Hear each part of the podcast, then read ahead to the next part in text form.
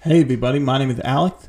I'm coming at you straight from the perch, and this is Lunchbox Radio. So before we get started, um, if you haven't listened to the previous Sunday edition, which is about anime as a mirror in the same way that art is a mirror of life and reality, you don't i'm not going to say you need to go watch it but it ties in with need to go listen to it but it ties in with this episode pretty heavily um so you might want to. It's super easy.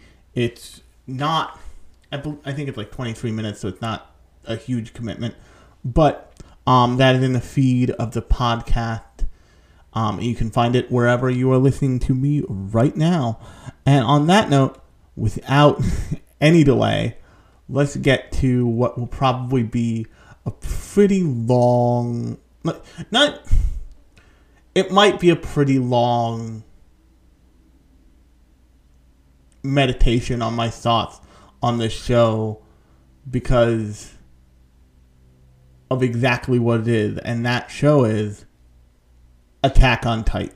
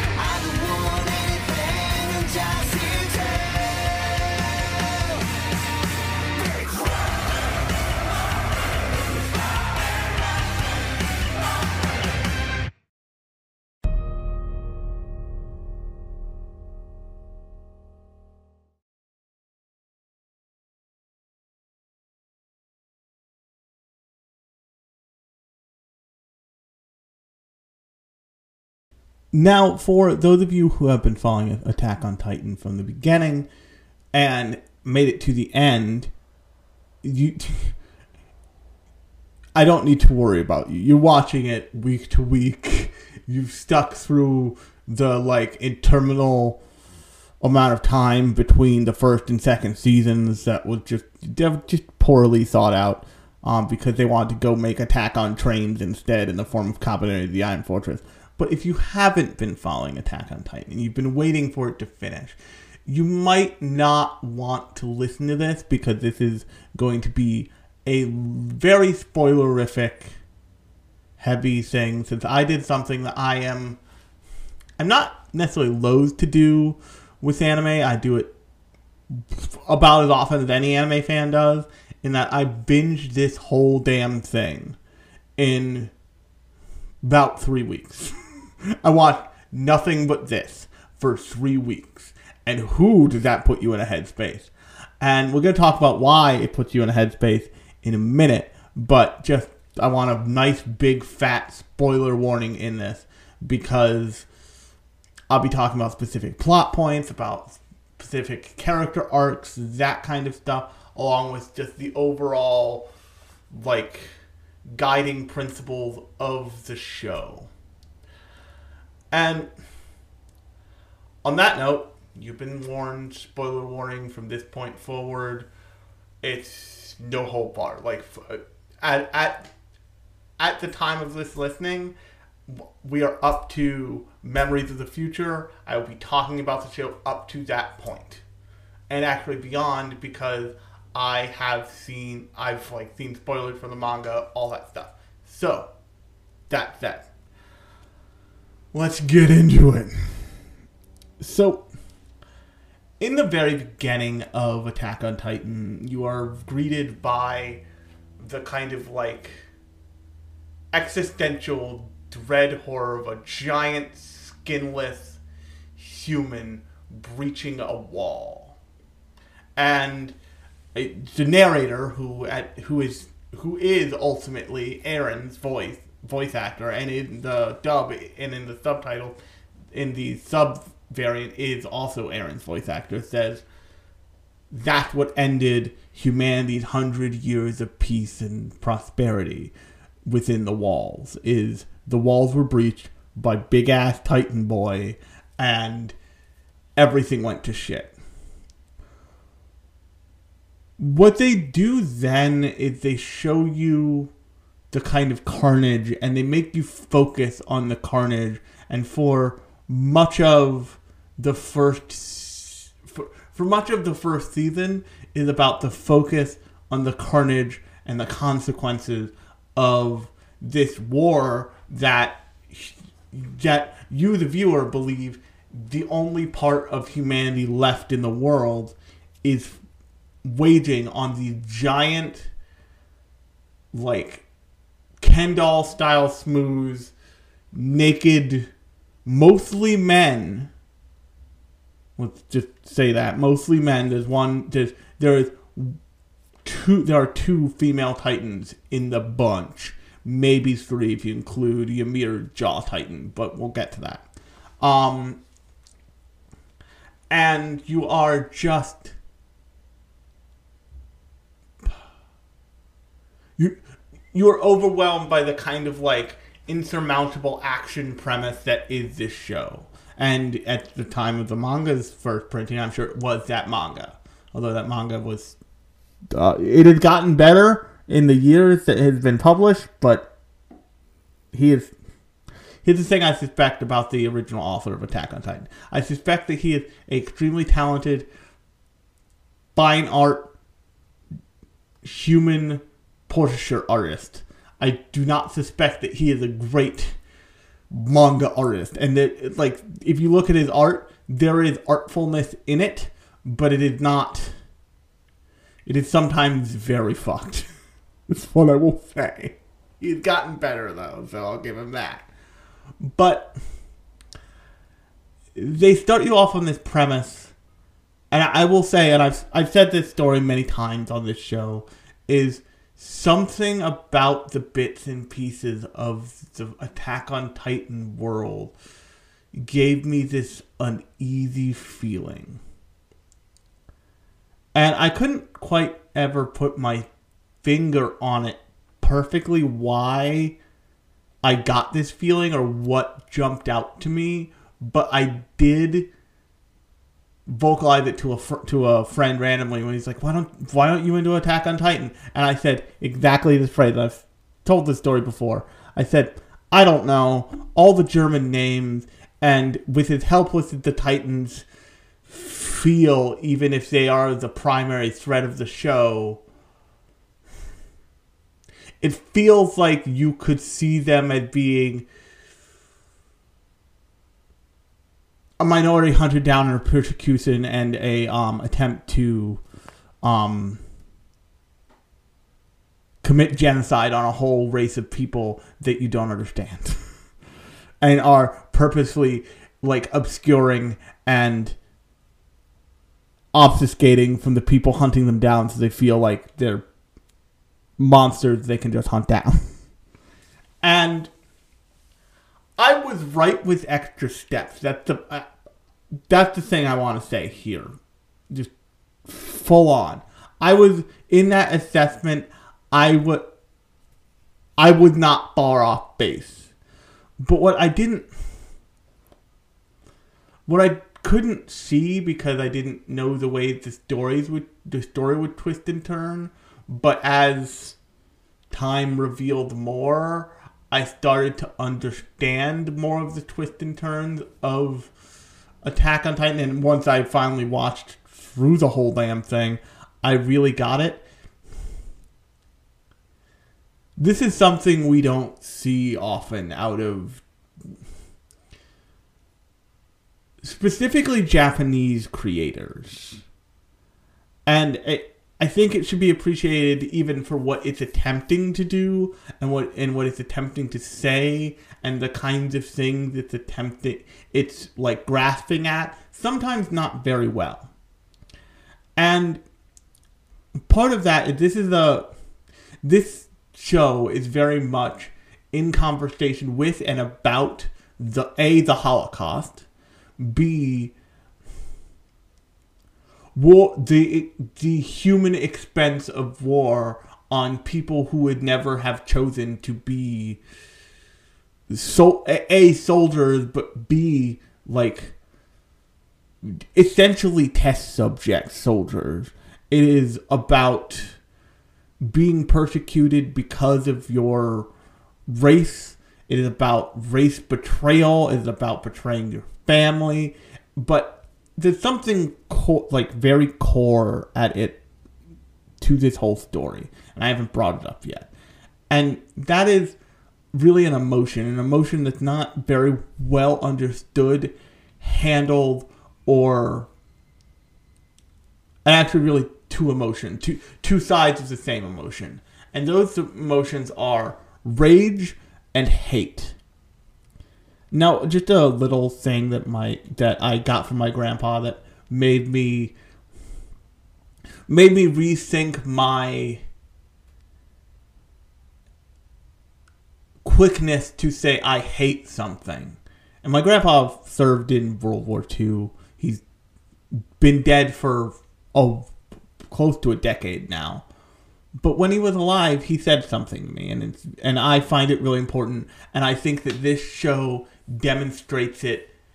Uh, this show demonstrates it in the same way that um, the scene where um, Lily from um, Lily the Tiger and the Fish straight up just says like you're not disabled you don't understand what i have to understand every day of my life you can't you can't understand this and you can't wrap your head around that and that makes it worse.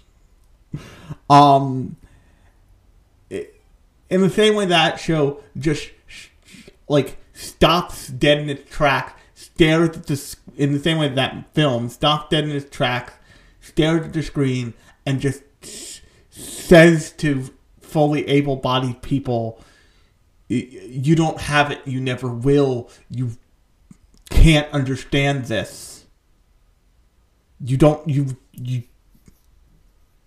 you can't see outside of the frame enough to understand what I have to understand. This show, Attack on Titan, seemed to understand exactly this phrase that my grandpa said to me, and I've kind of it is like changed. Like I said before, it has changed the way I feel about the emotion about willingly giving myself to the emotion of hate. And that is don't say you hate something. Hate is really a four letter word and if there was any if there was any balance in the world, it would be considered a four letter word on the same magnitude as, magnitude as fuck or damn or cunt or hell or any of those because hate starts wars. Hate takes hold of people and it gives permission for unspeakable monstrosities and you don't want to just level that at a bag of cereal. like that is not an emotion that should really ever be visited upon anything or one let alone just tossed out into the ether because you're having a bad day. It is too strong a thing for oh I really I I hate that show. No, you don't. You and he said say you dislike it intensely. That is probably on the magnitude of what you actually mean. Because hate is the kind of emotion that gives you permission to want to kill. something or someone and gives you permission to shape everything that touches you in that way. And the other emotion that I'm going to couple with this is the other three emo- the other two emotions actually are rage and grief. Rage because hate is the thing that can fuel rage to keep going, to keep going down a path that you know is not just destructive to you, but destructive to everything else. And eh, grief can be a justification for your hate of things, for your understanding of a false worldview that says that you're better than this person or there are in this show's in this show's stand-in essentially for Jewish people is a race of people called Eldians who you find out later in the um, Attack on Titan like world can transform into the titular Titans that they fight at the beginning of the show and manipulate in terrible and horrifying ways by the end of the show. And a kind of really potent cocktail of hate, grief, and rage. Keep this world keep the, make this story spin out in ways that it would never be able to if anybody had the confluence of thought to be able to stop and even not even aloud but wonder to themselves what is right and and that especially and that especially includes Eren. It includes later Zeke. It includes all of the people who have some kind of control over power for the most part in this show, with the exception of one character who I love, and he is at this point in the show he is dead. He has been turned into a Titan, and he is dead, and it makes me sad. Um, and that is Commander Pixis. Commander Pixis, when they introduce him in this show, they introduce him as this kind of like very clearly very mentally talented and like gifted like five star general equivalent in of the commander of the um, Garrison Regiment, which is the kind of like foot soldiers of Attack on Titan. There's these there's these scouts who are primarily whose job is to go and scout the outside world and report back. They keep getting mass- massacred, with the exception of a few scout members who ultimately do die in the show, but that's a different thing.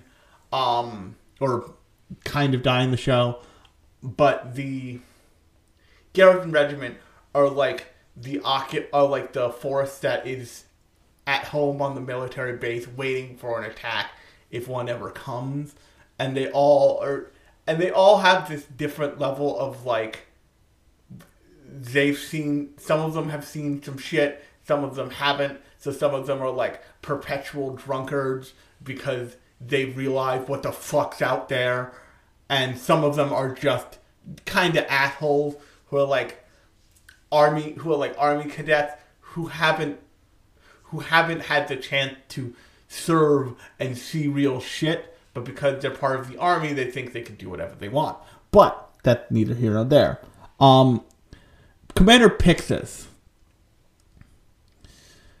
is presented with Eren as this like thing. He can transform into a Titan, and he can, and no one knows how, including Eren. Like no one knows why. Also, including Eren.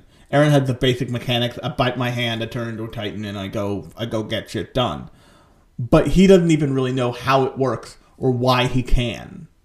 He had some fleeting memories of a key in like a basement or whatever the fuck, but he doesn't really understand it um, until about the end of the third season. Interestingly enough, Um, and the end of the third season is really the turning point for this whole show where it turns into a very, very goddamn different thing. And but when Commander Pixis sees him, he has this flash. He's like, "This is how we can turn this shit around. This is how we can make this like we can launch. We can finally launch an offensive." And he says later to like doubting to like his doubting underlings, like like I've lost a lot in my life. I'd like to win one for once. I'd like to know how that feels. I'd like to not be fighting a losing uphill battle that sucks. I'd like to like slam the door, sl- slam the gas on this Ford, on this like hill climbing car and like smash the shit out of the tree at the top of the hill for once. And but what he also says is he says something really potent and really important to not just that show, to not just that moment, but the show is the story is written well enough to hide that it's talking about the the whole of the story and not just the moment. Because in the moment, a bunch of other normal human beings have found out that this kid can turn into a massive monster and kill them all, seemingly at any moment. It's not really how it works, but seemingly at any moment. And they all have to determine what the fuck. And there are people who believe in him, there are people who don't, all this other shit. And Pixis says, mark essentially mark my word. What will kill us, what will be our downfall, will not be the giant man eating naked people at the gate. That will not be what kills us. It'll be us. And he gives this proof that's really important. And also at this point, I should say, we've gotten we've gotten glimpses of what the royalty of the walls of what we later know as Paradis live like. And they are like opulent very very fat cat style super rich people who live in absolute luxury at all times including a king who seems to be like bored with reality. And so this very clear it's very clear that there's like a pseudo um, medieval style like top down rule where like and and it, but there's barely any there's not really any middle and it's just the lower classes fucking up and like actually there's an even lower class there's a lower class but like the pyramid is not it's very it, it's a pyramid not a cube so to speak. And the Pixis says like it will not be the giant monsters. It will be us that is that makes an end of us. I guarantee it. In fact, here's how I guarantee it. When we sent all those people out, it was a culling. We knew it. We just didn't say it because it needed to be done. There's only so much food, so much resources, so much anything we can do inside of these walls to make sure that there is someone left alive. If you want that to change, this kid is how we change it. He turns into a giant monster, plugs that hole, and we start expanding instead of shrinking the space we can have.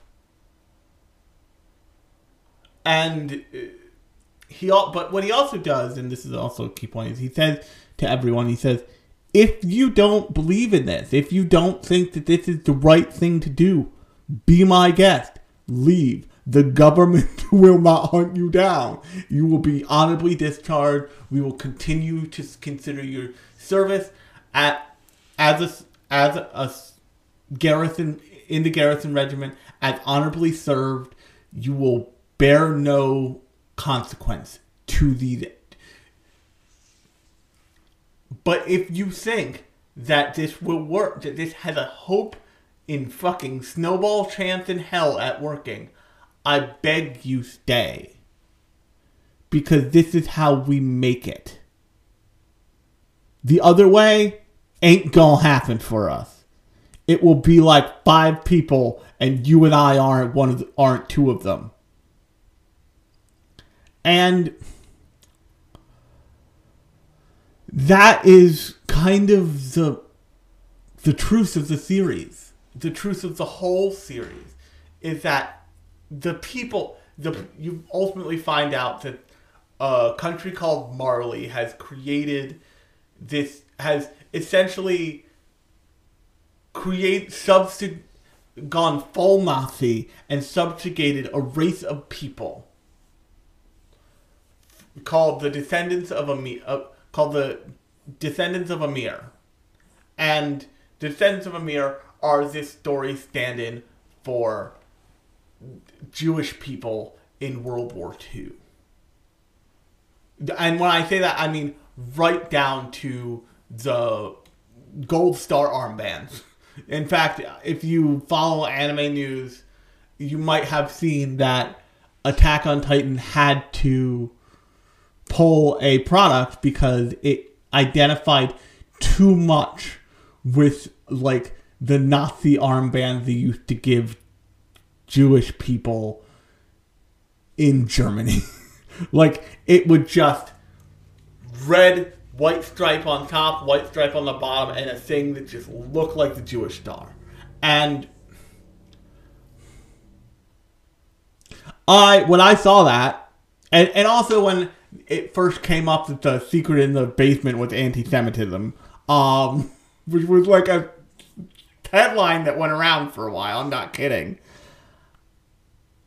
It made a lot of sense to me, but what I didn't appreciate because I hadn't watched through the whole show yet, I only watched through a small portion of it, is the two scenes that matter the most really in the first and second in the in the first season are um Pixis giving that speech and also the scene where you find out how Mikasa came to live with the Jaeger family because Mikasa is very clearly like different different everything. She is very clearly Japanese in origin, at least in part, and um she has a she has a different last name of Ackerman, which is similar to another which is the same last name as another character you later meet who you find out they are basically cousins and didn't know because the world is fucked. Um, but essentially,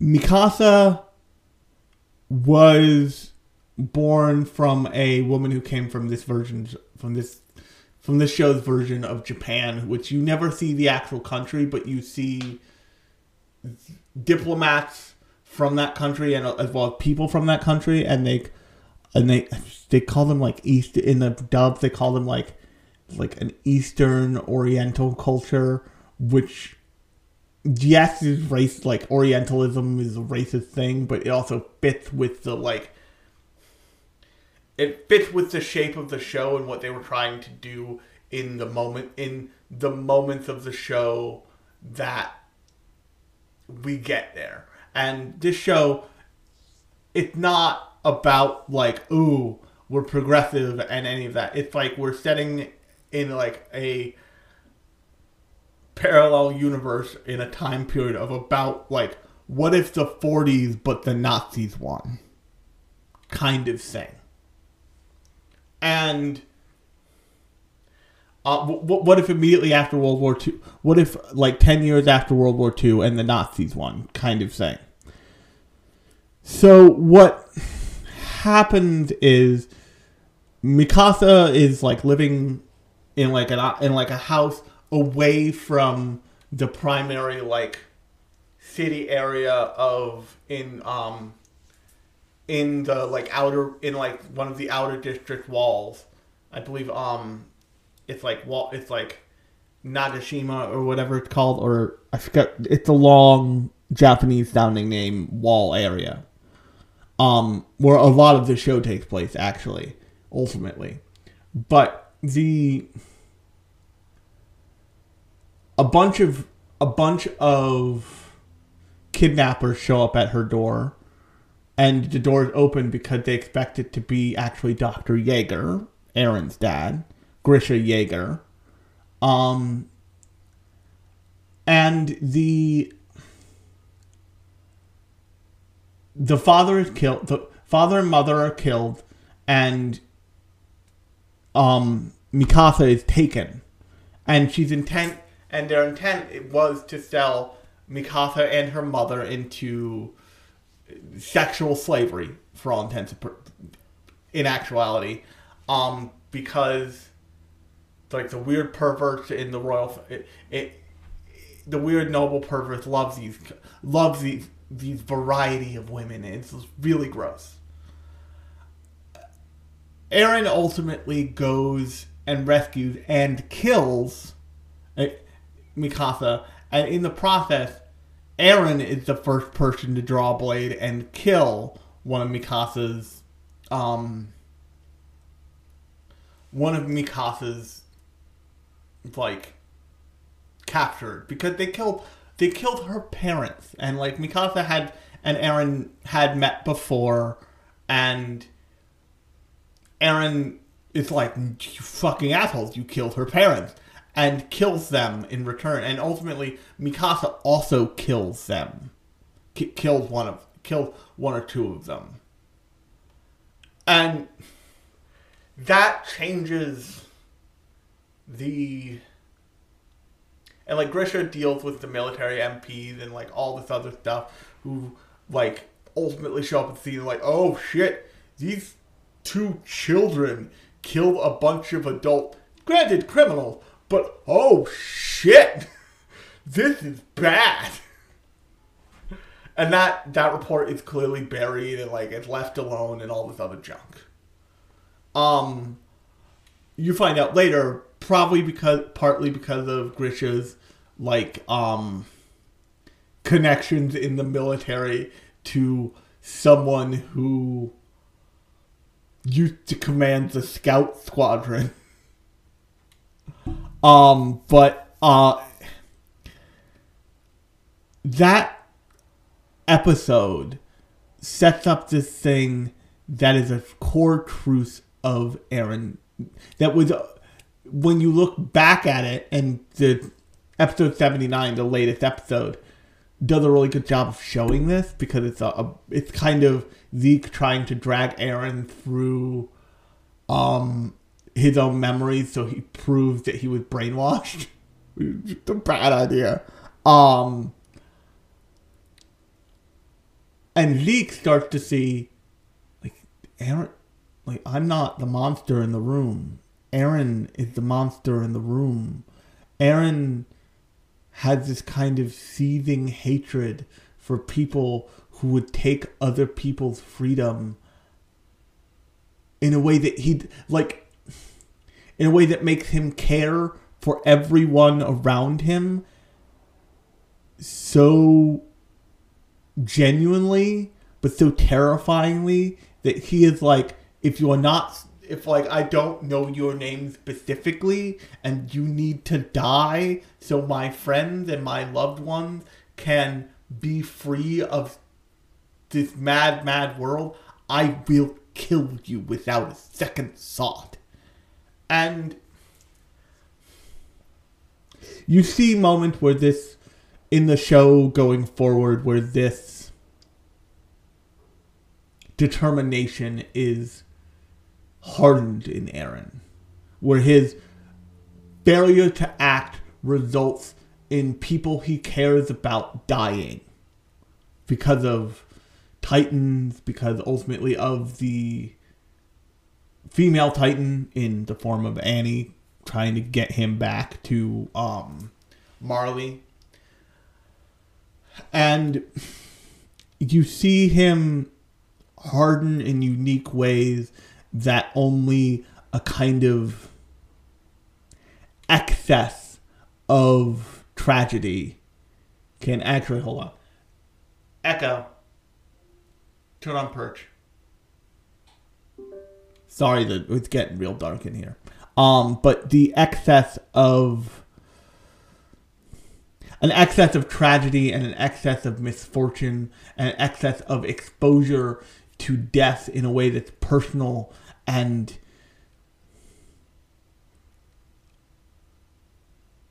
avoidably tragic can only produce and so let's fast forward to another part of the series. Um the, the female titan shows up late in it, the female titan arc It's the last arc of the first season. And the female titan shows up out of goddamn nowhere when they're trying to retake Wall Maria. Um or when they're trying to retake the like the the, the final wall that got broken through and starts to go after Eren. And you realize at this point that Erwin in his Erwin, the head of the scouts, had set this plan up to actually root root out any other Titan, quote unquote, Titan people could transform into Titans who they call Titan shifters in the ranks who might be after Eren because he seems important. Not even Eren knows how, but he ultimately seems important. And that arc reveals that Annie Leonhardt, one of the um, cadets in the 104th like cadet class, is actually a tit- is actually a Titan shifter. And here's where you see the third truly unique Titan design, actually fourth if we're counting um Grisha's first wife. Um truly unique Titan design in the show. And that is the female Titan. Up until now we've only ever seen the colossal Titan, the like one that you see on the on the posters, the armored Titan, the other one that shows up to break through the second wall, and you have and um you see Grisha's first wife, but you don't know that's her until the story reveals it and how it came to be. And she's going to get Eren. At this point, stuff gets a little muddy, even if you don't realize it, because there are multiple Titans who are unique in the way they attack and the and th- their goal, and they have like a sentient goal, and then there are just the mindless, big, naked, scary, people-eating monsters, and ultimately by the end of the third season, by the end of the second season, you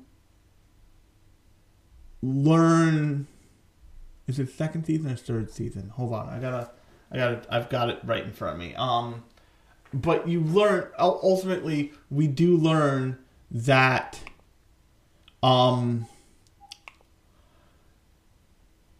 Marley that a you learn that Marley exists at all, and that's an important weird thing that you didn't know beforehand. But B, you learn that Marley has been recruiting um, Eldians, the show, or who are also known as subjects of Ymir, who are the show stand-in for Jewish people. A flawed stand-in, granted, because they can transform into giant fucking monsters.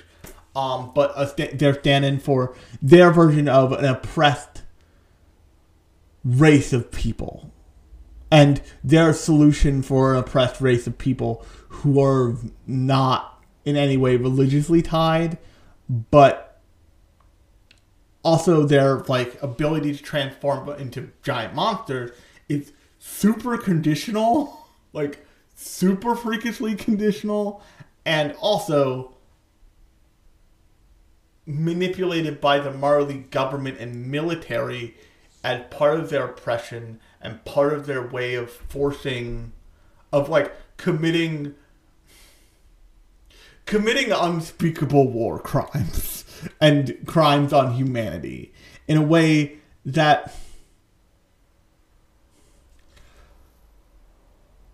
in a way that very few shows can because you need to to approach the kind of like disgusting nightmare shit that fucking Nazis did to Jewish people in World War II, you need to think about the worst thing you could do to a person and then like expand phenomenally on that thing.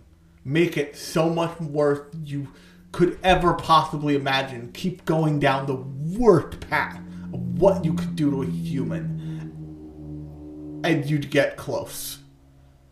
And that's what I think the Titan angle of Attack on Titan is really about. I don't think it's because he, the author wanted a compelling like hook or anything. I think it's he needed a mechanic in the show that could be like psychotically manipulated by characters in the show to be something that is so unbelievably, unstoppably, and insanely abusive that it demonstrates this kind of cost of war that is too high for any sane single human to commit to.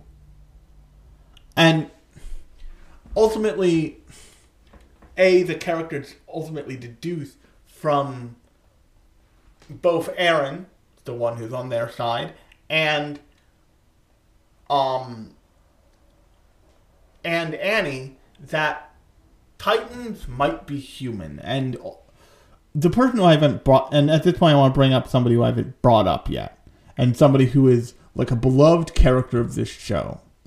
And that character is um Levi. Levi Ackerman, who is essentially Mikasa's cousin that she never knew she had because of story reasons. But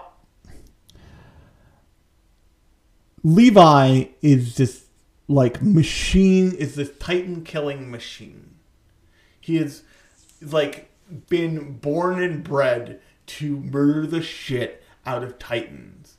And nobody like nobody else in this show comes close to the kind of like blender of fury that he is. and the the like lack of fear, emotion, reaction, any of it. And he has a huge he is in huge part responsible for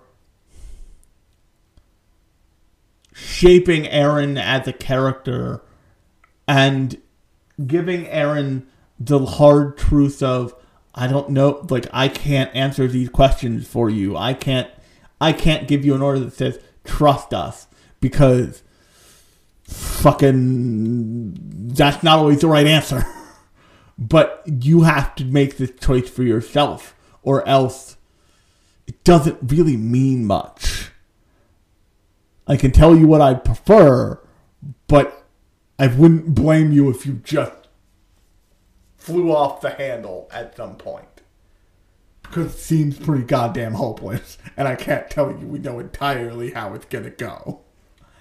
And in that way, he endears himself to Eren because he's really the only. He's one of.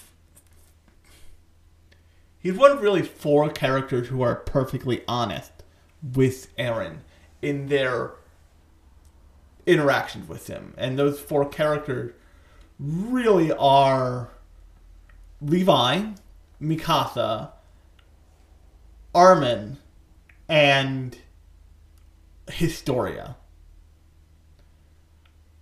Levi is honest with him and just being very frank and being very straightforward and saying, look,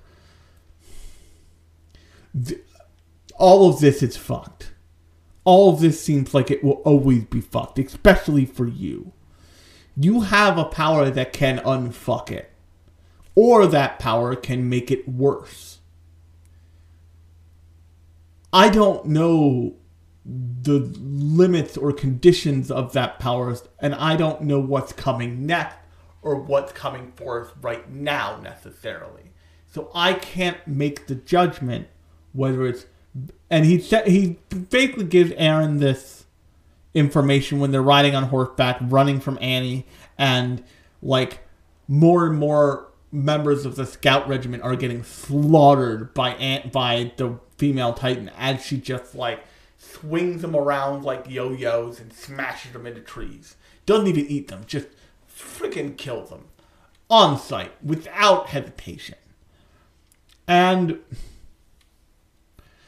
ultimately, Eren decides I'm gonna stay the course, and Annie is captured.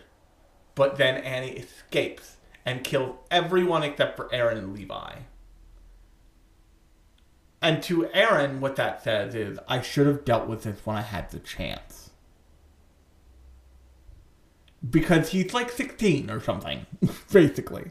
Like he's not, he's not the the thing. One of the things you kind of have to remember in this show is that these characters are growing up through a conflict that is so much bigger than them and all and all of the characters around you even pixis have been growing up through a conflict that is so much bigger than them and so much older than them and so much less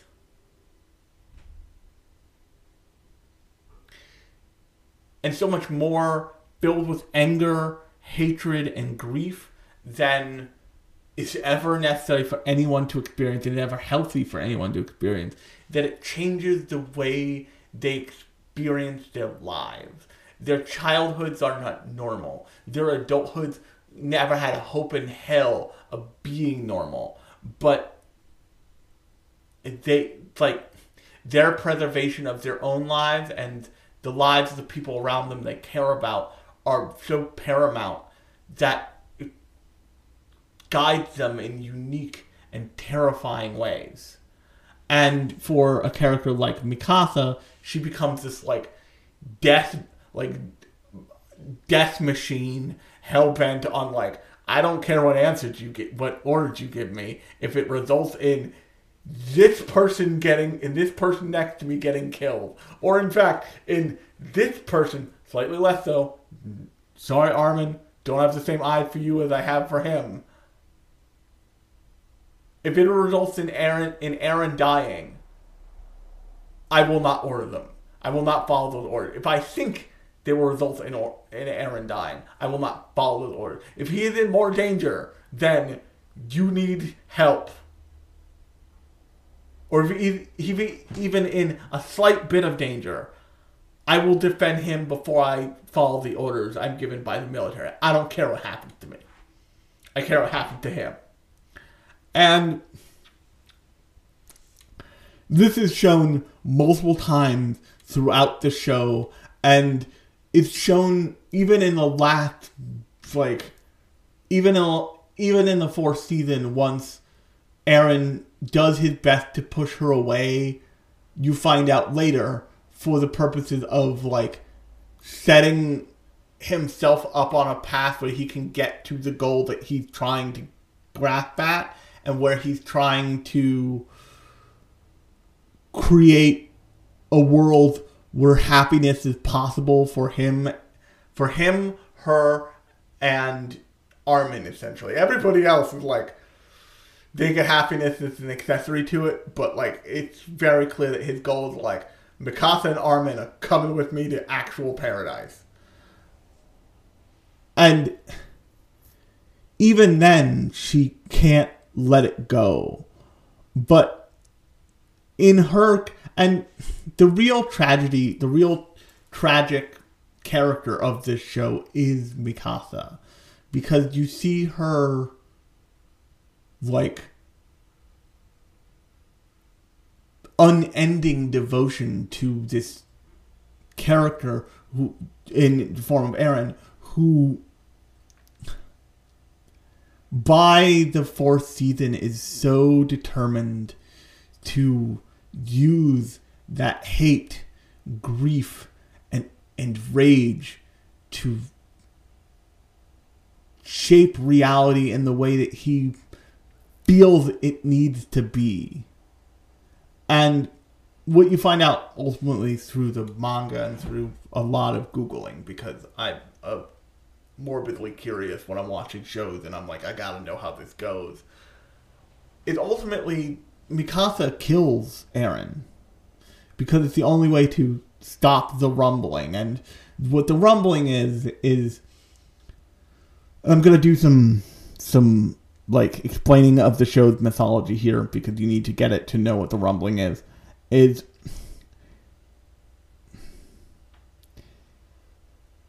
when Ymir, when the descendants of Ymir had were fu- were fighting against Marley because Marley was it, Marley in the way that the Nazis were were was only a like the construction of Marley's government only works if they are at war. It does not work if they are somehow in peacetime. Arguable that America the same way. Um, but if you look at the if you look at the structure of the Nazis and you look at the structure of Marley, it's very true in both instances that two things are necessary for Marley to continue to exist. First is they need to have an oppressed group of people that everybody can unload their hate, their like hateful slurs onto.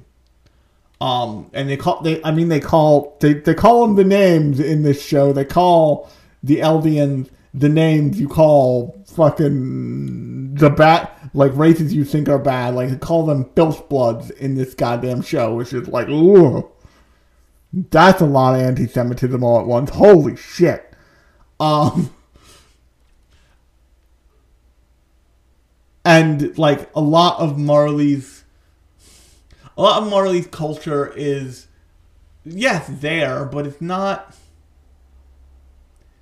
a, a lot of Marley's like predicament is held up by the fact that they can all look down on one race of people and it there's so much brain there's so much military brainwashing going on there's so much hatred and rage and grief sloshing around in that in in that country and in the world in general towards the Eldians. and That's why I keep comparing them to Jewish people in World War II. That it can sustain people and it can not only sustain like oh those are just filth those are just like filth bloods or filthy devils or any other number of things they call them. And it gives it gives the nation a local target to hate. And that's really valuable. And then much like um much like germany in world war ii um Marley is also expanding outward and taking over neighbors in other countries, and they are using to do this the what they call the now the nine founding titans and the descendants. The reason why the other name for Marley and for um Eldians is the descendants of Ymir is and this is a big folk tale. It's a well written like folk tale, like or like um mythical, almost religious like beginning. Is the reason that Titans exist is that uh, the reason why all why all descendants of Ymir can turn into Titans is because Ymir, the original founder, ori- fell into a lake one one day, dec- like hundreds of years ago, like um, centuries ago, and was approached by the by the first devil of the earth, or what they call devil of all earth, and she made a she made a pact with it, and it feuded with her or something, and she became what is known as the founding Titan. So like the Titan to rule all Titans, and then her nine children ate her and created the the the nine titans of wh- most of which I believe you meet in the show ultimately. And that's titans like the like the colossal titan, the attack titan, Eren's titan, um the armored titan, Reiner titan, the colossal is um um um what's his face? Um, the big, tall, black-haired guy, Titan, and uh, um, and then you meet the female Titan. Ultimately, you meet the Jaw Titan, who belongs to a couple different people. Um, there's the the Beast Titan, who belongs to Zeke, and um, the Cart Titan, who belongs to a woman named um, like I forget the woman's name who is the cart titan, but you see her at several different points too. And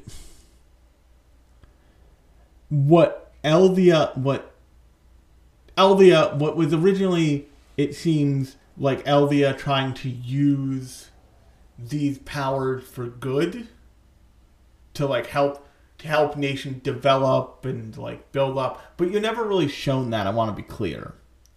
Um, it's clear Marley stepped in and changed the narrative and rewrote and did a really good job of brainwashing and rewriting history on a huge section of the world and said essentially that the Eldian Empire was a terrifying thing and they were eating people left and right and they were just like forcing people to bear their children the whole nightmare affair. And my suspicion is that this that uh, parts of both are probably true. Like because you don't get to be an all-powerful empire without doing some heinous shit. Look at america. Um and but what ultimately came to pass is that LV is Marley kind of dominated Eldia and Eldia fractured and fell apart and Eldians became hyper oppressed in the same way the Jewish people were in in the scarily same way that Jewish people were in um World War II. And Eldia gained the control of the nine Titan of the nine original Titans, but didn't retain control of the founding Titan, the one that can control everything. And the original king, the like first king of Eldia, fucked off to his own island, built this nine walls thing, but he took, I believe, like a couple million colossal titans, like the original one you see in the show, like the original first titan you see in the show. Took a top couple million of those big of the big assholes, and he put them in the walls. And he said, and he said as a deterrent, if you ever come after me, or anyone who lives here, I will end the world. I will initiate what they call the rumbling. And the rumbling is essentially a big death march by billions of, by millions of colossal titans across the earth. Like one end to another. And flattening everything in its path, essentially. And it would cause this like rumbling earthquake, which is why it's called the rumbling. But now we have that. But the key thing, and the thing that I think that the author that the author probably put in here because it is it is a way people also think about war, especially when war has been going on for a while. is the first king never intended to use this. It was a hollow threat used as a deterrent, and like it is like it is a world-ending scenario that is used as a deterrent. It is essentially the equivalent of the nuclear deterrent of the modern day.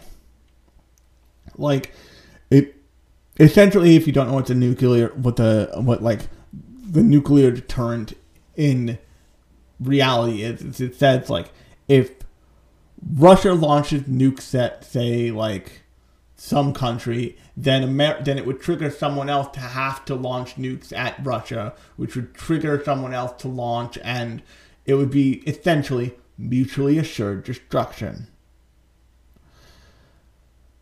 And the reason why no one doubts that is because Japan is the only country that has had nuclear weapons used on it, and it is terrifying. In the same way that, like, Marley keeps using Titans in in as part of war, and everybody's like, "Oh, we don't we don't pick fights with Paradis because freaking we see what those things do. It's not it's not a great idea if it just unleashed millions of those unleashed across the earth. We all be dead at that point, and." what the first king also does, he locks everyone in his bloodline to that oath, meaning that at some point, every single royal family member has become convinced, like, uh, I'm going to be the one who inherits the Titan, and I'm going to be the one who can actually, like, do a mini rumbling, essentially, and, like, get us out of this nightmare. And they're locked into the vow of renouncing war, which is a key plot point in this show. And then Grisha, at some point, Grisha Jaeger, steals the founding titan, gives it to Eren, and sets him on this path to um and let's be let's be really clear. Grisha is also Zeke, Zeke, Zeke's father. And Grisha tried and failed to get Zeke to inherit a Titan so they could rise up so the like ghettoized um so his ghettoized people could rise up and overtake Eldia and overtake the Marleyan government and like destroy it from the inside. That did not work because Zeke found out his plan that Grisha was using his own son to accomplish and turned them into the military. And but Grisha was saved by a somebody in the military who gave him his Titan, who gave him the attack Titan, one of the nine, and set him loose towards um towards Paradis or um towards towards where Eren would have ultimately be born, which is Paradis. And what this whole show does is it shows you it shows you the moments in which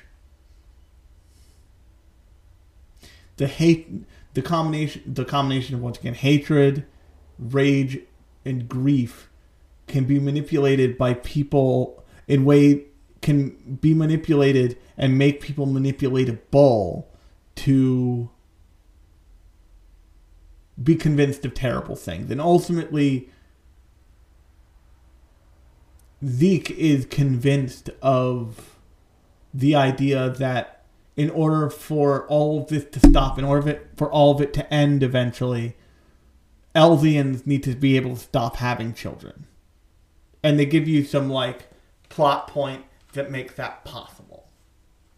Where essentially two people can euthanize an entire culture, an entire an entire race of people. And Zeke's sadness and his anger and his rage at at at his father, at the circumstances he was born into, at Eldia, at all of it, leads him to think it would be better if I never had to endure this, and it would be a hell of a lot better if nobody in the future had to endure this. The only way for the world to be at peace, the only way for there to be any peace for anyone who was born in the same world that I was born into is for them to not be born. And so he proceeds to hope that he's manipulating Eren into this into this plan. And then you realize by literally the episode we're on, he's not he hasn't manipulated Eren into anything at all. Eren said yes to get to the end point Eren thought was right. And but the and now is where I'm gonna go all the way back to the scene where Eren and Mikasa kill a whole bunch of gross kidnappers who plan to sell Mikasa into sex slavery.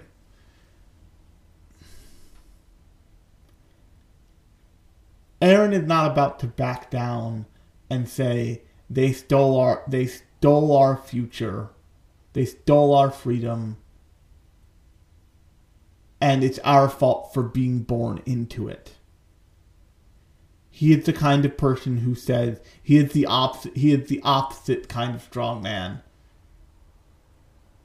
This game is not over. I will make sure I am on the. I will make sure me and mine are on the winning side of this end. But and there's a there's a key to the key point here, and that is the that is the inheritance program in this show. Um, essentially, the mechanics of the mechanics of Attack on Titan and how and how the founding the nine founding titans are inherited and continue to exist throughout the centuries they've existed.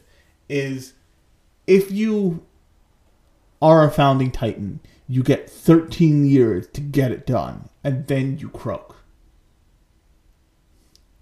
What they what Marley has figured out is each of these a founding titan candidate a, a, warrior candidate what they call them n- program needs to be started so at by the time that one fa- one warrior who has a fa- who is in possession of a founding titan exists like it, quote unquote term is up, meaning they're about to die. We have another one who we can turn into what they call pure titan, which is the big, scary, naked man baby version of a titan, who will eat them, inherit their power, and they'll carry the power of the armored titan or the jaw titan or the cart titan forward for the next 13 years. And we will repeat this nightmare cycle with with this race of people we believe to be inferior, but who give us military dominance because we have these soldiers who can turn into these nightmare things over and over and over again. They also use El- grown up Eldians in the form of basically giant Titan bombs they could drop on anyone. And but what what they also do is they spend a lot of time, a lot of time, re-educate educating these children and telling them that you are from you are born from filth. You are sinners. If you want to be one of the good ones, which is just ugh. this is how you act. This is what you do. This is honor for your family and your wicked, hideous, disgusting bloodline. And a different show would show the resistance, but not show the consequence to that.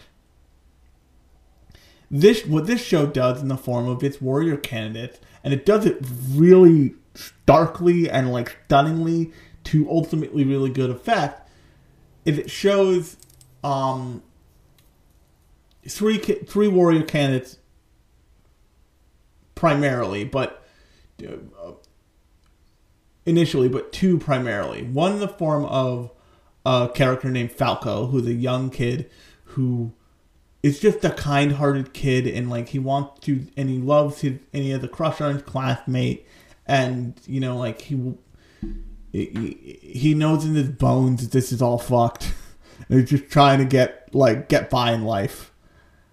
And then his classmate, that that classmate he had a crush on, this girl named Gabby, who is the top of her class, who is determined to be, and even the brass say like, "You're gonna be the person who inherits the next Titan who's up." Who is at the time they're introducing the story, Reiner Titan, and Reiner is the is the armored Titan, and it, in turn, Reiner, Bertholdt, and Marco, and um, a kid named Marco who dies, um, because he eat because she's eaten he's eaten by um Ymir, but um, Ymir the the like side character, not Ymir the goddess girl, but she, they all they've all been put through this brainwashing. They've all been like terminally fucked in the head since before they were born.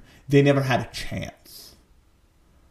But the thing that happens to Gabby is she, in the beginning of the fourth season, uh, takes initiative, like figured out how to get onto the like dirigible that um the citizens of that the uh, that the um that Eren and his team attack Marley from, and she kills the shit out of Sasha, the like the like potato eating girl, and because of that, her and Falco are taken prisoner, and they're taken prisoner in in Paradis, and they they like through a bunch of different through through Gabby being a little Nazi use shit, they essentially escape and they spend time with what they didn't know at the time, but you as the viewer know, is Sasha's family in like the middle of nowhere.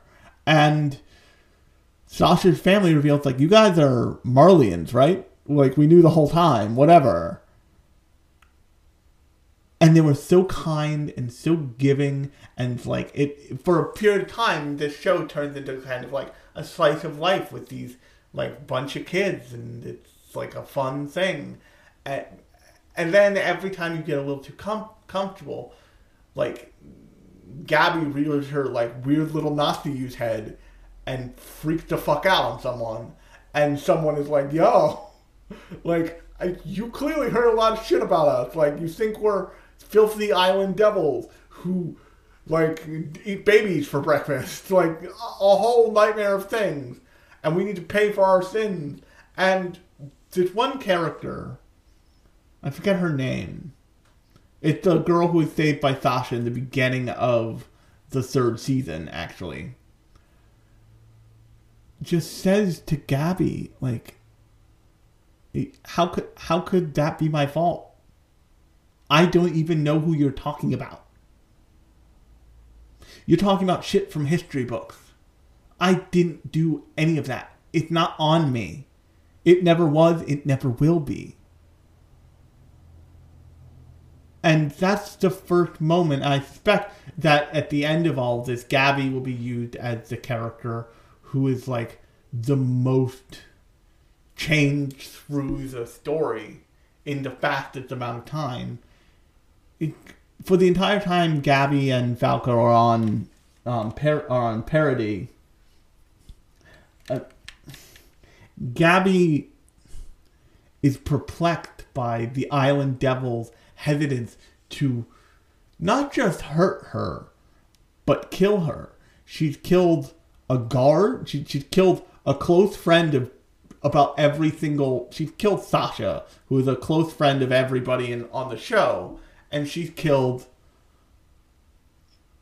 a like a prison guard in both in cold blood both largely in cold blood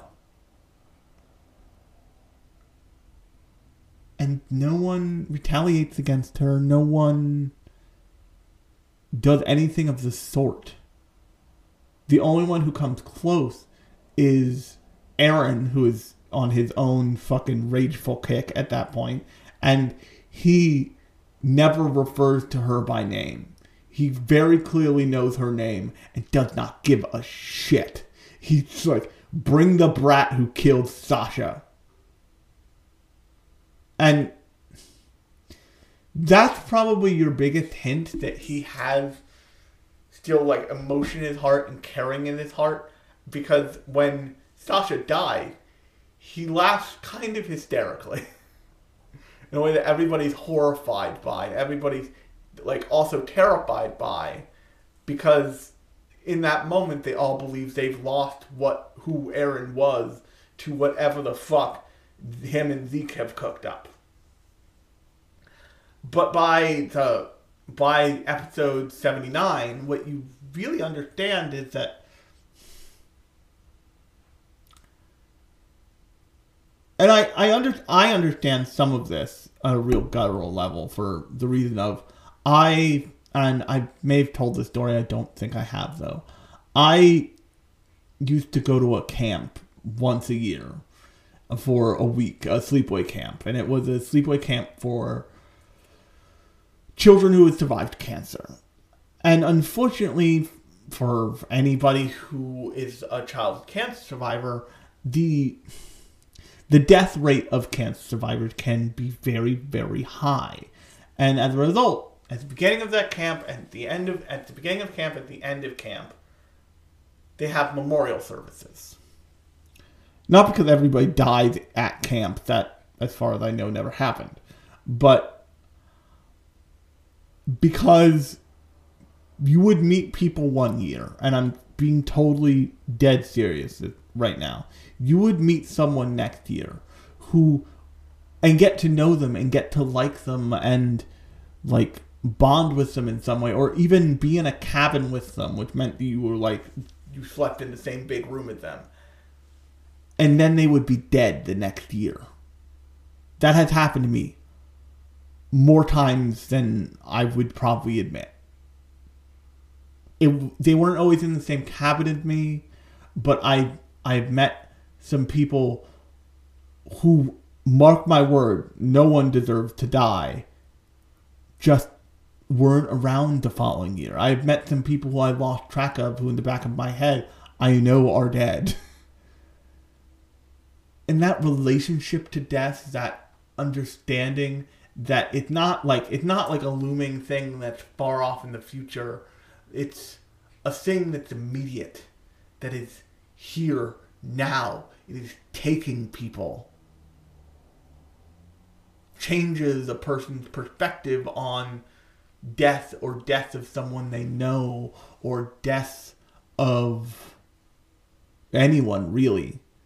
And for everyone processes death in a different way. And everyone sees the world from a different angle. And I would imagine to Eren at that moment, he just saw that he didn't get to it fast enough. He didn't move fast enough to stop Sasha from dying. And this was his punishment.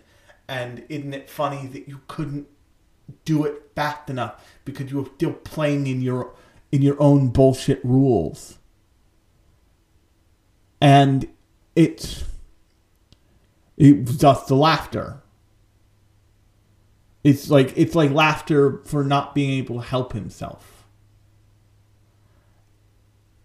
And him calling Gabby the brat who killed Sasha, him not doing what everyone else did and seeing that she's very clearly a child who's brainwashed out of her fucking gourd and who is angry at a group of covert, highly trained, very deadly people just showing up to destroy her reality need to pay for that? And then saying like, uh, yeah, you're you're a fucked up little thirteen year old brat, aren't you? Like we're not we're not gonna kill you. You don't know what you're goddamn doing. You think you do. You've had very evil, fucking Mengele esque Nazis telling you you know what you're doing, but you really don't. you really don't. And like, also, you're our first shot at like stopping this nonsense. You're the hope. And yeah, we, we gotta do some deprogramming. we gotta like switch out that hard drive. It's real it's real filthy. But you're like you're the point of hope. Is a little girl who is taken by the oppressed, who, who is one of the oppressed, who needs to be reminded that they are not filth. They don't need to strive to be one of the good ones. Literally, there's she she says at many points, like if I can be one of the good Eldians and we can wipe out all of the bad Eldians, why are they bad? What what can you point to that like this poor girl who watched her mother die did in her short life that is worth her being wiped from existence? And it's in the character of um Gabby that I think the show is exploring the like real the real consequence and the real shape of what hatred looks like when it is allowed to be manipulated to grab a person by their very being and shape them.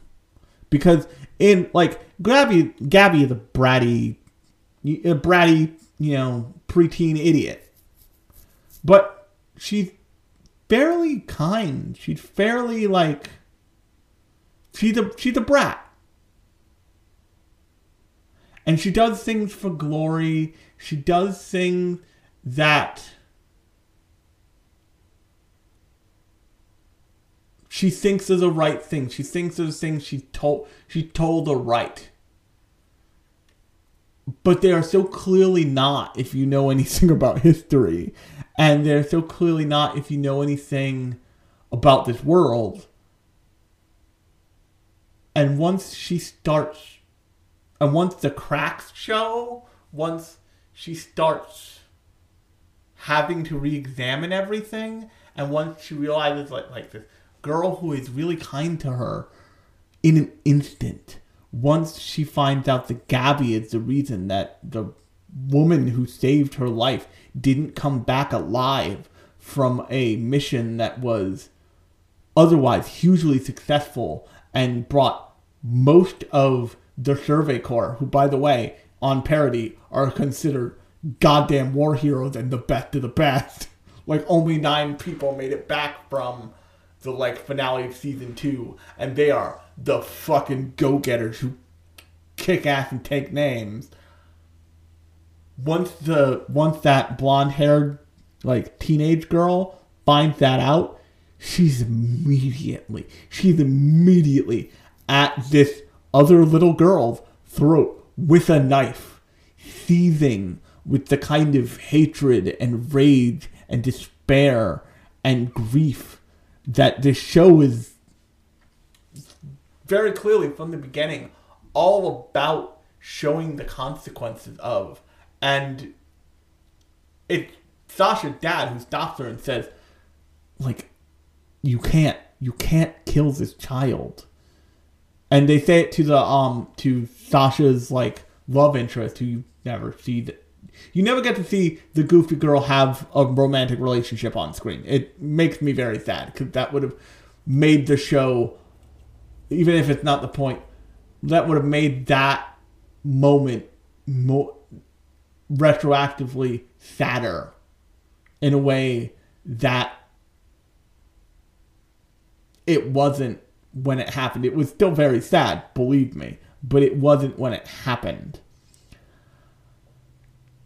Sasha's father said, like, you can't. You have to, like, I know that you hate this child, but you don't hate her. You hate the circumstances that created her. The, like, like you said five minutes ago when we were having a nice lunch because this is all in the setting of a um like a fancy restaurant run by a Marleyan um run by a Marleyan immigrant essentially we have to be the like we have in order to start building all of this we need to start understanding each other. And what she did was from a place of ignorance and anger and hatred all the things you feel right now justifiably justifiably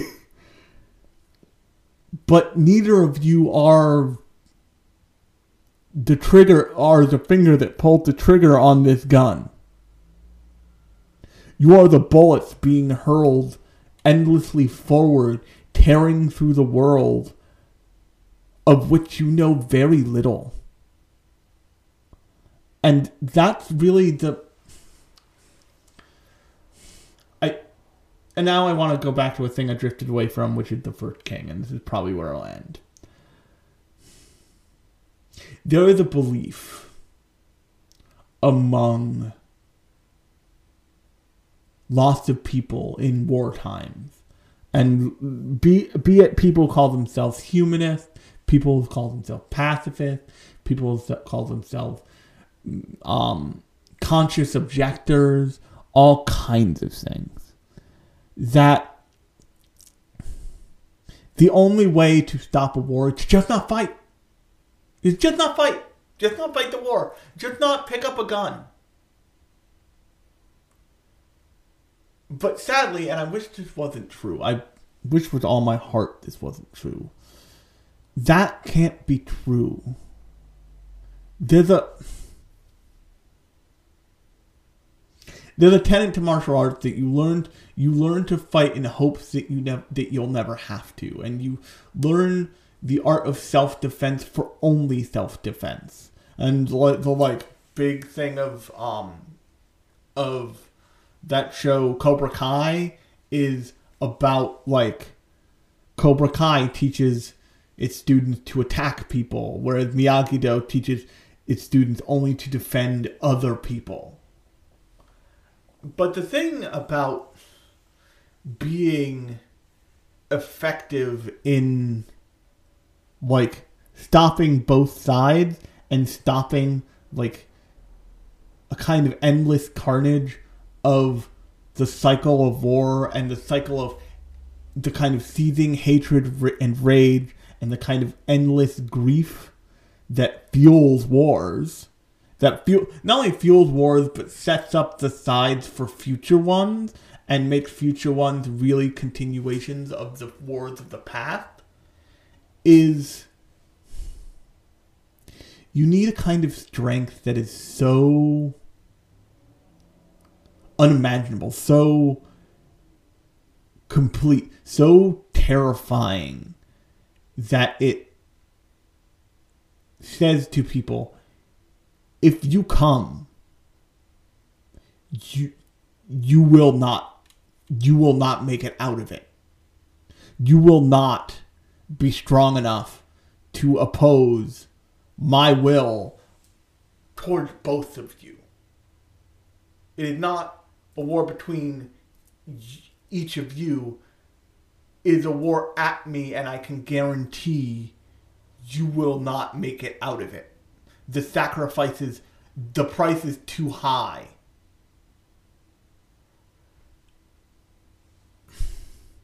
And the thing that the first king set up is meant to represent like that as a concept, essentially. But the other thing is, it's like you have to have the you have to have the wi- you have to have the will to say like if they if they show up knocking at my door, I need to go out there with a shotgun and I need to take out a kneecap. Like I need to I need to make them understand they keep coming and they don't get to live. And that's the that's the like problem that allows this to com- to completely do its thing is the first king never he, he swore he swore off war permanently, but he set up a deterrent that would never be used or usable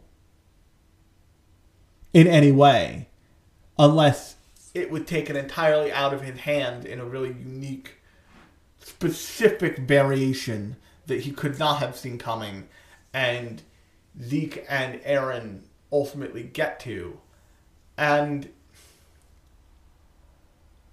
but the reality is Zeke doesn't want that. Zeke has been spoiled by a world at war that could have been pre- prevented and would have been erased essentially if the first king didn't swear off war. If the first king had, the moment they came at them, been like, well, you guys came, so let's rumble, and just snapped his fingers, it would have been all over. It would have, the, the deterrent only works if you see the con, if when you go at someone, if you have no doubt that when you go at someone, someone else does something else. The, the other side uses that deterrent. So, when Marley initially attacked, when Marley initially attacked Paradis, which you know it was for oil because of course it was. Um, and Paradis responded by defending itself, but not pulling the trigger on the big old gun they had. That was when it was over, for for years, for absolute for like five years. That was when it was just goddamn over. And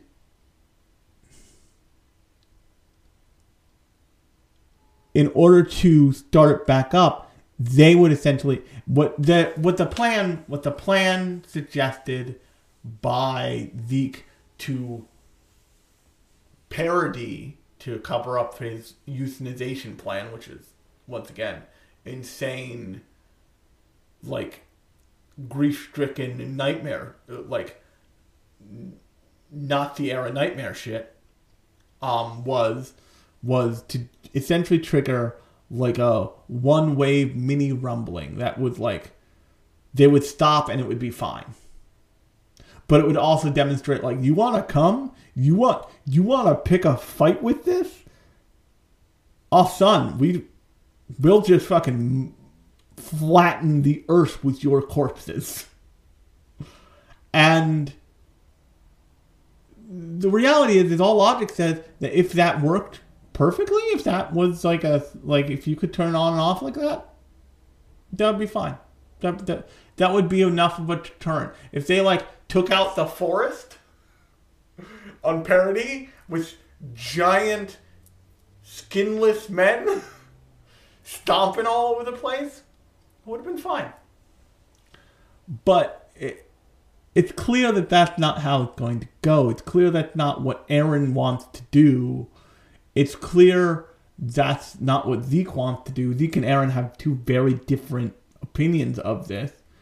When in the latest episode in Brothers, when Zeke realizes that like Eren doesn't want a mini rumbling, he wants the fucking rumbling.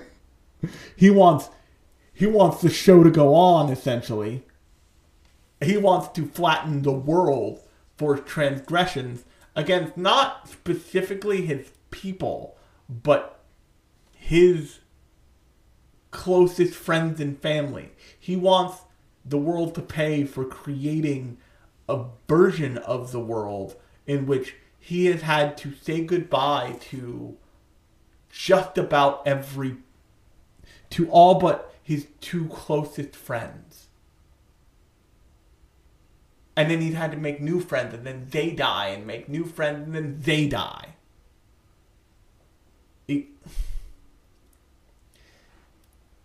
This show, and I, once I saw the like scope of the thing, I realized this show is not about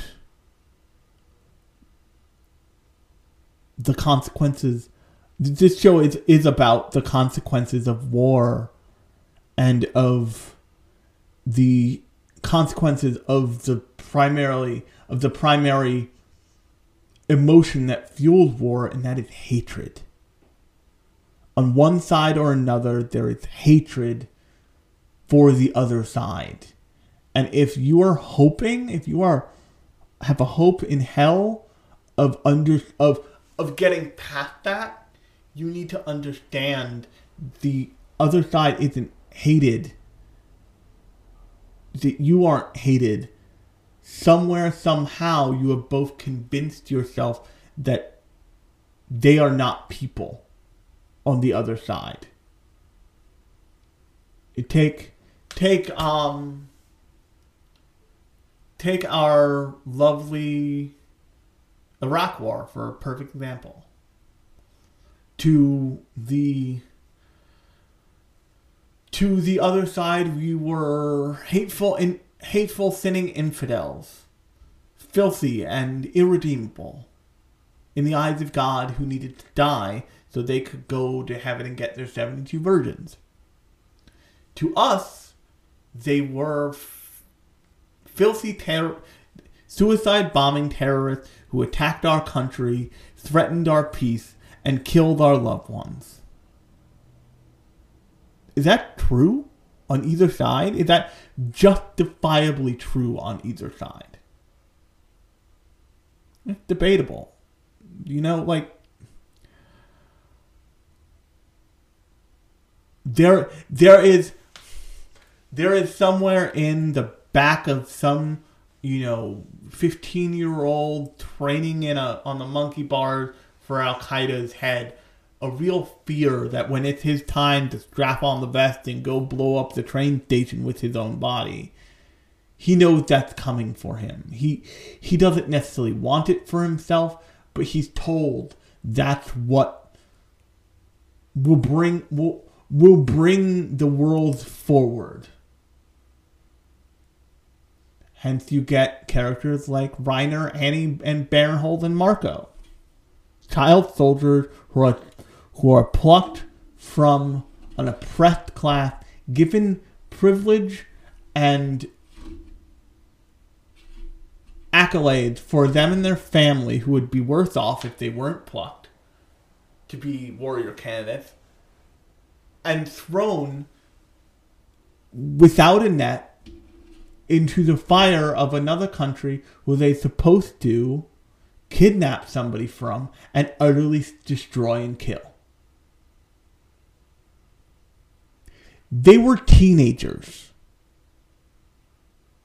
They never had a they never stood a fighting fucking chance. There's a reason why anti-Semitism is so it's so toxic to someone's career. Why famous fashion designers and famous famous um eh, why famous fashion designers and bigwig CEOs are brought down by the mere mention of they are an, anti-Semite. It's also true of racism. It's because at every level we can prove that World War II and war, that wars like World War II and wars like the Civil War were perpetrated on the basis of a hatred and an oppression of a people. And so when that hatred or oppression of a people is seen in reality, when you see just the most naked racism or just the most anti Semitism. The world has conditioned us, necessarily, for our own good, seriously, to, to say, no, that person doesn't get to play in polite society anymore. Because we let them sit around, and they start convincing their friends, and then, you know, we got a Nazi problem. And that's happened. Like we, we all look the other way, and now we have a Nazi problem again. That that look what fucking happened. We got white supremacists, and Jews will not replace us. Shit, and that all of that snowballed to us firebombing and dropping two nukes on one country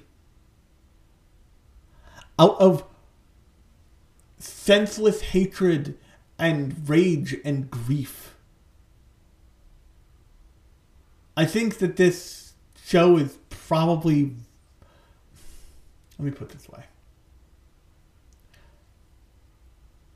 When Tanya the Evil came out, people loved that show. I it was the most popular show of its season. And there were good shows out that at that point. You know, Fuka was out, and Fuka was like full on being like, "We're not gonna kill him with a truck this time, we promise. We're gonna make you think we are, but we're not gonna. We promise."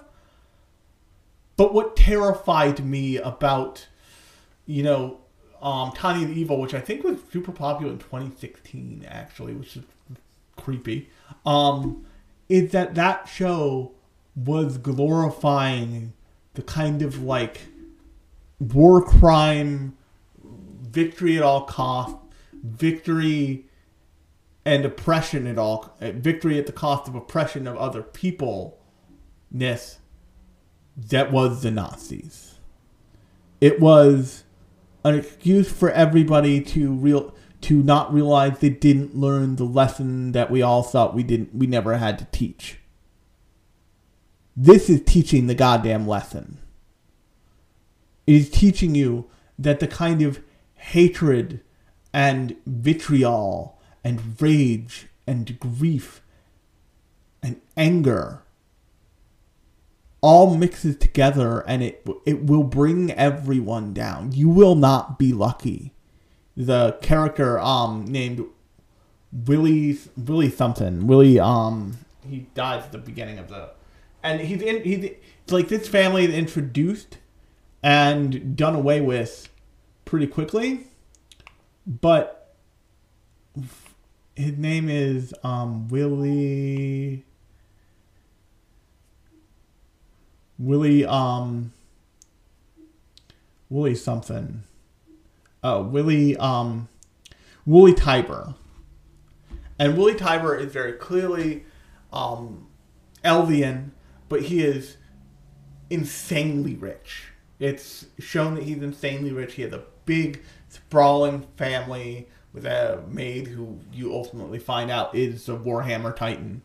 Um, but he is the financial backer of um, Marley. And he manipulates his own cultural history to try and be the one who gets out of it. He he thinks he will be the one who survives. And he says to people like I am uh, you know of Eldian descent and here's here's the deal and he and he tells he ultimately tells a version of the truth that is lies and truth mixed together most likely but what what happens is he gets he gets he, he gets swallowed whole by Eren by the end of by the end of his very short like two episode arc you will not be the lucky one. You will not be seen as one of the good ones. Eventually, there will be no others for, for something to come for. At what do we think will happen? Do we think, oh, I'll get away and it'll be fine? No. The kind of poison that's being played with doesn't stop until everybody stabbed everybody else. And if you're thinking, I can start this, I can start this train and ride it all the way to the end, what do you plan on doing? What do you plan on doing when you've conquered every hill, when you've burned every valley to the ground? What are you going to do when all that's left is you? What did that look like? What are the consequences? What do you lose in the process? Is it worth it? I can guarantee you it's not. And ultimately, that's why. And they certainly, um, they certainly uh, make a precursor to it. I don't know if Eren stayed dead because Gabby shoots him in um in the show, but they ultimately, in the manga, Mikasa kills Eren to stop the rumbling. Because what's the world outside the walls if everything is gone? The the one truth of this show of this show to the character the main cast in the first season with the exception of Reiner and Annie and Barinholtz is that they have not seen outside the walls. They have eh, characters like even like Levi or um anyone else have barely seen beyond the forest outside the walls. Eren certainly hasn't. Armin hasn't to that point. The first time they see Marley is when they essentially launch a terrorist attack on a country.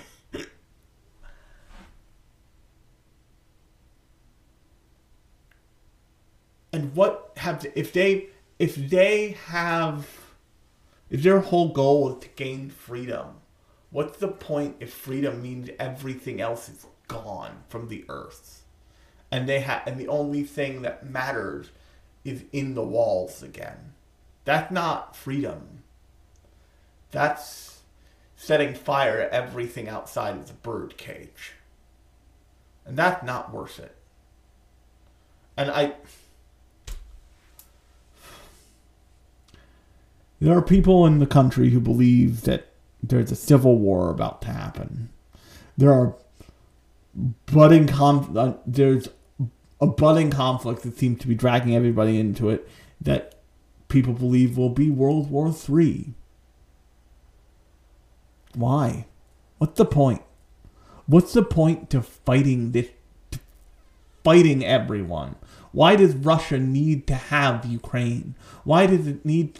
Why does America need to intervene? Why does any of this need to happen this way? You know,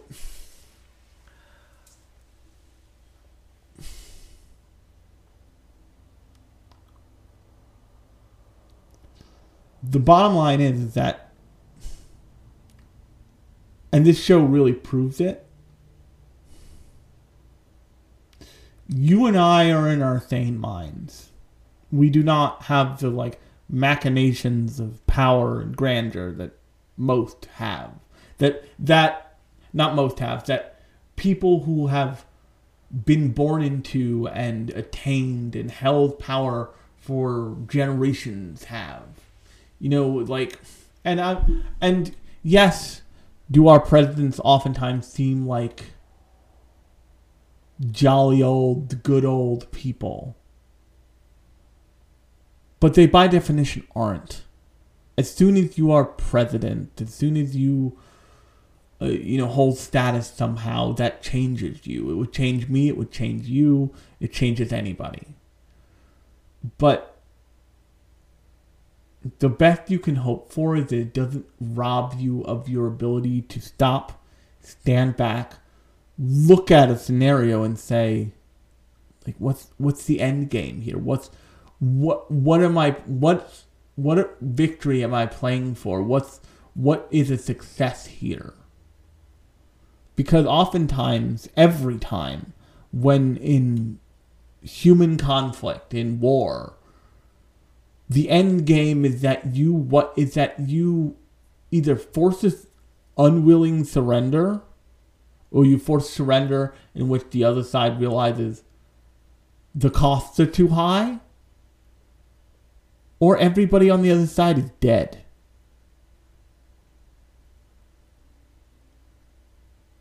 and neither of those is great you know the, and this is why I'm so interested by the character of Gabby because the character of Gabby seems to be being forced to learn like she's no different from anyone else. The end of the day, everyone has a heart beating in their chest, and it doesn't matter if I'm if I'm a different color than you, or I come from a different place than you, or I pray to a, pray to a different god than you. Human is human. Life is life.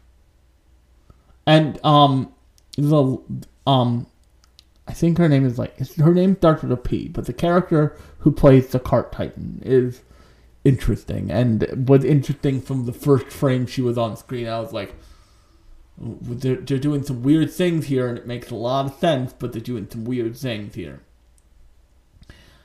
She, in order to convince Eren, and this is where I'll end it, that she was like on Eren's side and like was not trying to bring him back. She said like once Eren like walks her through the process of this is how this could go, bitch. She's like, oh, you're right. I'm on board with this euthanization thing. Let's let's do it. And Eren reveals that the reason why he told the bitch who killed the brat who killed Sasha to come along was so that he could handcuff her to this other girl. And the girl says all these things and immediately betrays exactly what she just said. And at this point, Gabby, having witnessed all of that and everything else that she's witnessed on Paradis, the kindness, the seething rage at the fact that she killed someone who she, she thought she was supposed to kill, who she thought it was right to kill, and all of the other things, she hears this character, character who is, who plays the cart titan, who, who is essentially doomed to die in less than 20 years, guaranteed, say, I don't trust the Mar- Marleyans even a even an inch, not even close. But I trust the people who ride on my, who ride my back into a fight every day and trust that I will do my best to get them back fucking alive as they do their best to get me back alive. That's who I trust.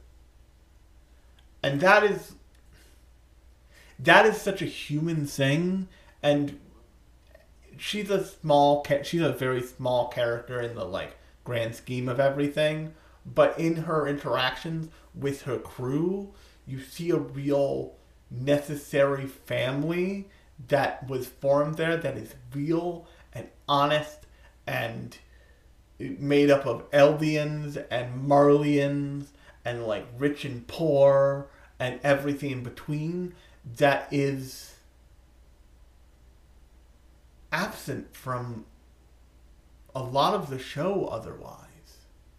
Is absent from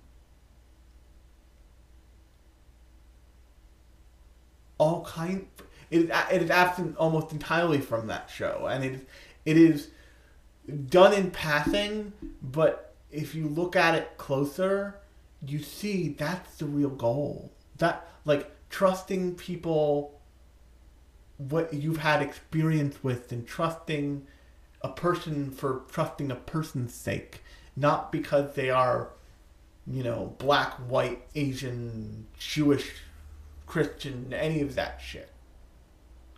It's not.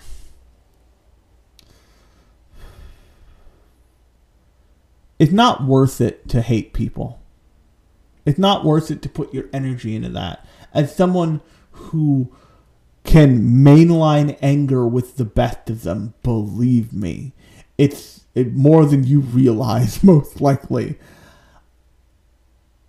That kind of energy isn't just there's no point. It doesn't matter.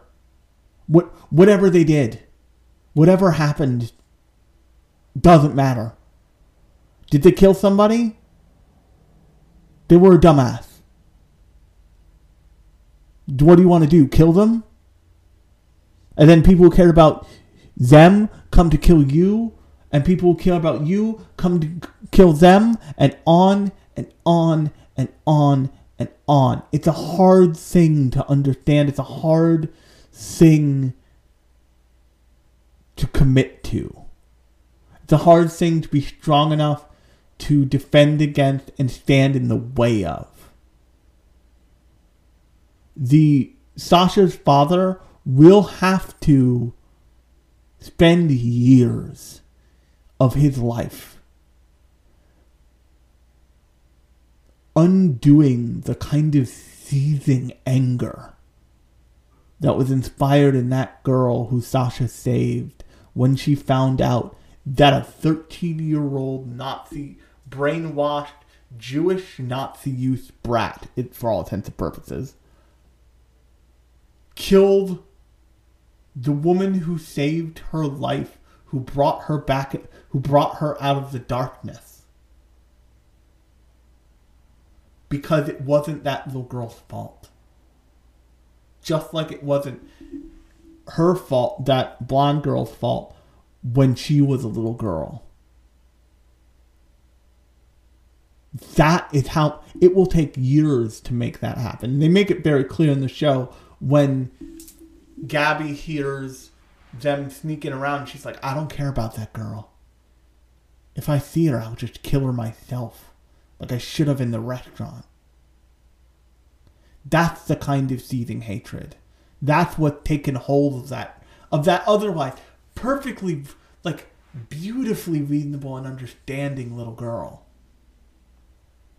And that's what like if if any of us are even hoping for a future that looks better than the present in any way, at any point, in the past or in the future or any of it, we have to in some way let that hatred go. We have to let it not enter our heads that if someone commits some kind of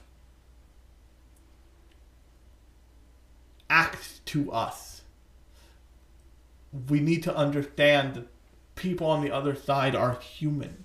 And we need to find a human way to deal with each other every time. And if anyone wants to promote that hate, we have to be strong enough to stop it in its path. To not so much look at people who want to promote that hatred like like say Gabby does and when you encounter her in the series at first we have to stop them. We have to say why why do you want this? Why do you want to go down this road? What's the point? point? And we have to really interrogate it. We have to really ask them what's the point in you wanting me to hate that person because they are different skin color what's the point in you wanting to hate that person because they're a different religion why are you afraid that someone will replace you? Do you even have any idea if they want to? Do you even do what you're afraid of being replaced? What's the point?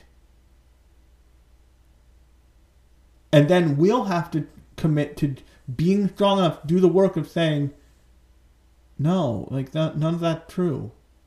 You know, you're right. Jews will not replace you. They don't have an interest in that. They just want to live. You know, being a lighter skin color doesn't make you better. Being a different religion doesn't make you better. There is no war on Christmas, you dumb fuck. Stop fighting. There's no point. You're not going to win because there would never there is no win condition the win condition is you live to fight again this isn't dragon ball z not a cartoon it's reality the kind of pain that this fight will cause you may be uh, you may be fine with that checkbook balance at the end but I guarantee you somebody else won't be. And then they'll be after your head. And what then? Another fight? Again and again and again forever. Only hopeless because we make it that way. And part of the reason why I wanted to do this was because I started watching this because I had the epiphany of Attack on Titan is this big, glorious, very popular, massively popular thing, and I wanted to watch it because I felt I do this podcast. I when we were allowed to do anime panels in public, I and it was safe. I do panels in public, and it was a huge hole in my watch in my watch history. So I made the attempt to go goddamn watch it. And then I kept watching it. And this is what it made me think about. This kind of endless cycle of war and carnage and hatred and you know grievances and all this shit and the and the obviousness to me in each in the in these moments yes there are all these grievances. They don't really matter because if you die then of course your grievance is resolved you're dead. And uh, like what? It and I, I, I will say I, I was I was surprised at that. I didn't expect, knowing what I've heard about the author and like his tendencies towards authoritarianism, um, so at times at least people believe, and knowing what I knew about my correct guesses about this show, I wasn't I wasn't sure how it would go, and I will say I'm surprised like I said at the beginning, I was right about my initial I was right about my initial guess about this show with extra steps, but I didn't expect it to have so much to say about specifically this the the cycles of war and how like how a nation built how a nation like Marley built on conflict and war needs to fuel itself to fuel itself forward. And on that note, this is where I'm going to leave it because I'll just keep saying the same goddamn thing over and over again. Um, so if you like this episode, this was a long episode. It is two hours long. Um, because Attack on Titan is a big thing with a very a very potent message to talk about, and um, it's not done with us yet, apparently. Um, but on that note, I I have been Alex coming at you from the perch. This has been Lunchbox Radio, and new episodes come out every Thursday and Sunday. Sunday is a more metatextual, industry driven, fandom driven style show where I talk about things that I think about um in terms of like the like whole of anime kind of. And um day shows are more like this not quite as expansive and as like beat it into the back of your skull as this one was but they're about a show movie or sometimes even occasionally a manga. Um that I find interesting and I find worth talking about. And on that note, I will talk to you on Sunday.「